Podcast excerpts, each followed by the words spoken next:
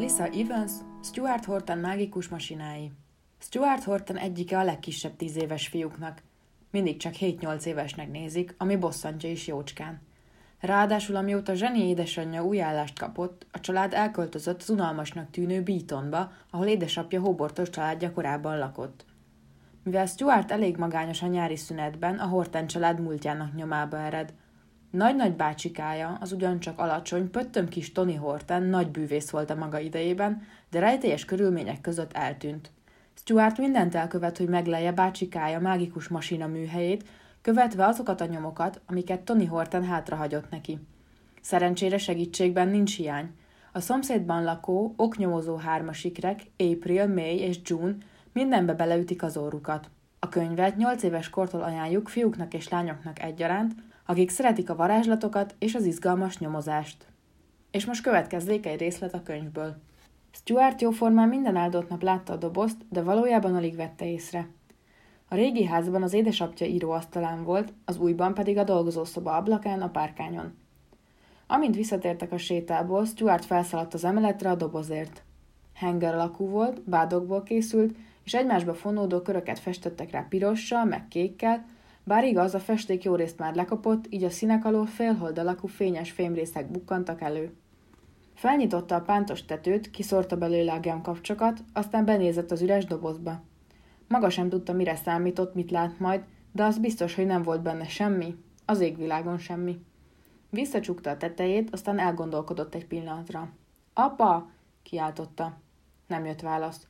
Stuart levitte magával a dobozt a földszintre, és a konyhaablaknál állva találta az apját, aki tátott szájjal bámult kifelé, és az arcán olyan kifejezés ült, amely akkor szokott, amikor keresztrejtvényeken töri a fejét. Apa, miért mondtad, hogy ez pénzes doboz? Parancsolsz? A tetején nincs nyílás.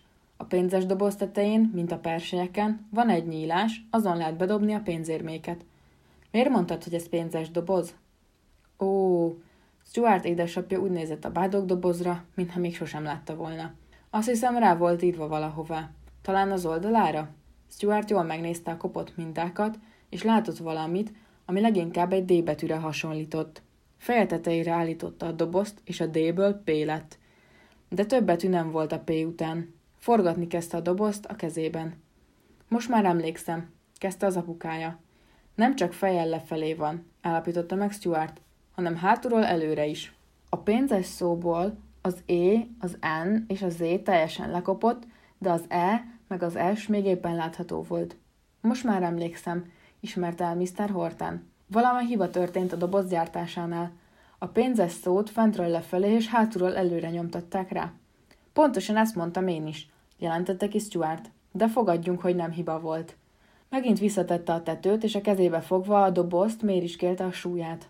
Az alja nehezebbnek tűnt, mint a felső része. Ez egy varázsdoboz, állapította meg hirtelen bizonyossággal. Tony bácsi varázsló volt, és egy rejtvényt kaptál tőle, hogy fejtsd meg. Az apja már megint kibámult az ablakon.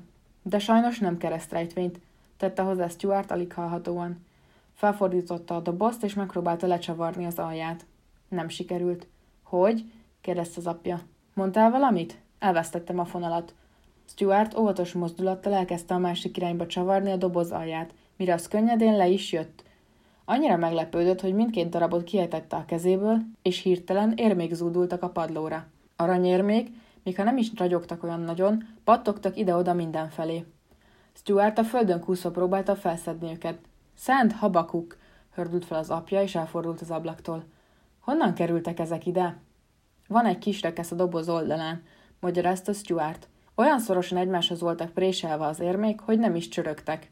Kicsik voltak, a peremük sokszögletű, és az egyik oldalukon egy szakállas férfi volt, a másikon pedig valami, ami leginkább rácsnak tűnt. Több ezer fontot érnek? Na hadd nézzem csak. Mr. Horton kis oszlopba rendezte a pénzérméket az asztalon. Nyolc három penis, állapította meg, egy ilyen kicsivel többet ér, mint egy penny a mai pénzben, de hát a teljes értékük kevesebb, mint tíz penny fejezte be helyette a mondatot Stuart bosszusan. Ami azt illeti, folytatta az édesapja, ezek már nem törvényes fizetőeszközök, vagyis nem vásárolhatsz velük a boltban.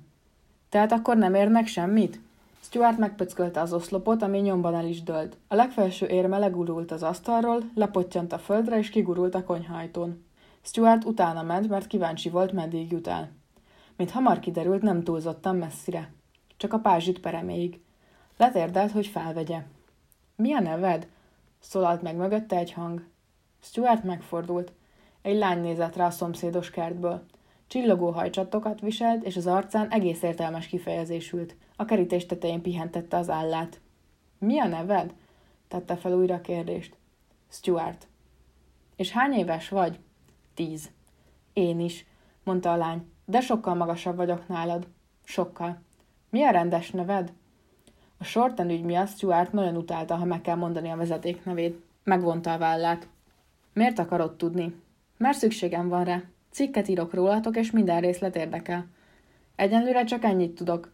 Azzal a lány átnyújtott egy kinyitott jegyzetfüzetet a kerítés fölött, hogy Stuart elolvashassa, mit írt vele. Új szomszédok érkeztek szerdán. A férfi úgy néz ki, mint egy zsiráf, szemüvege van, és mindig dudorászik. A nőnek rémes a haja, biciklizik, és minden nap munkába megy. Van egy aranyhaluk egy kicsi akváriumban, ami úgy tűnik meghalt. Jött egy fiú is, valószínűleg nyolc éves. Nem halt meg az aranyhalam, méltatlankodott Stuart. Én csak azt írtam, hogy úgy néz ki, mintha meghalt volna. Felelte a lány, és az ujját felemelve nyomatékosította, hogy úgy néz ki. Csak a benyomásaimat írtam le, de szükségem van a tényekre a holnapi kiadáshoz. Milyen holnapi kiadáshoz? Az újságunkéhoz. A testvéreimmel csináljuk, ez a szünidei feladatunk. Épril a bűnögyi tudósító, Mély a fotós, és én vagyok a riportár. A családnevet kellene nekem, az aranyhalad neve, az iskolád neve, meg a régi iskoládé is, a születési dátumod, a kedvenc hobbid, a kedvenc ételed, a kedvenc állatod, a kedvenc sportod, a lábad mérete, a pontos súlyod és magasságod. Stuart apró lépésekkel távolodni kezdett a kerítéstől. A karácsonyi ajándék, aminek a legjobban örültél, meg aminek a legkevésbé, az a tévéműsor, amit a legkevésbé szeretsz, meg amit a legjobban, a legrosszabb emléked. Hé, gyere vissza! Stuart, aki akkor már majdnem a saját házuk hátsó bejáratánál állt, megrázta a fejét, majd gyorsan besúrant az ajtón. Ó, hát itt vagy, mondta az édesapja, amikor Stuart belépett. A Scrabble táblát tartotta a kezében. Felmerült bennem, hogy összemérhetnénk az erőinket egy afféle viadalban, amely... Elmehetek biciklizni? kérdezte Stuart gyorsan. Nagyon óvatos leszek, nem megyek messzire. Nem állok szóba idegenekkel, felveszem a sisakot, és fél óra múlva visszajövök.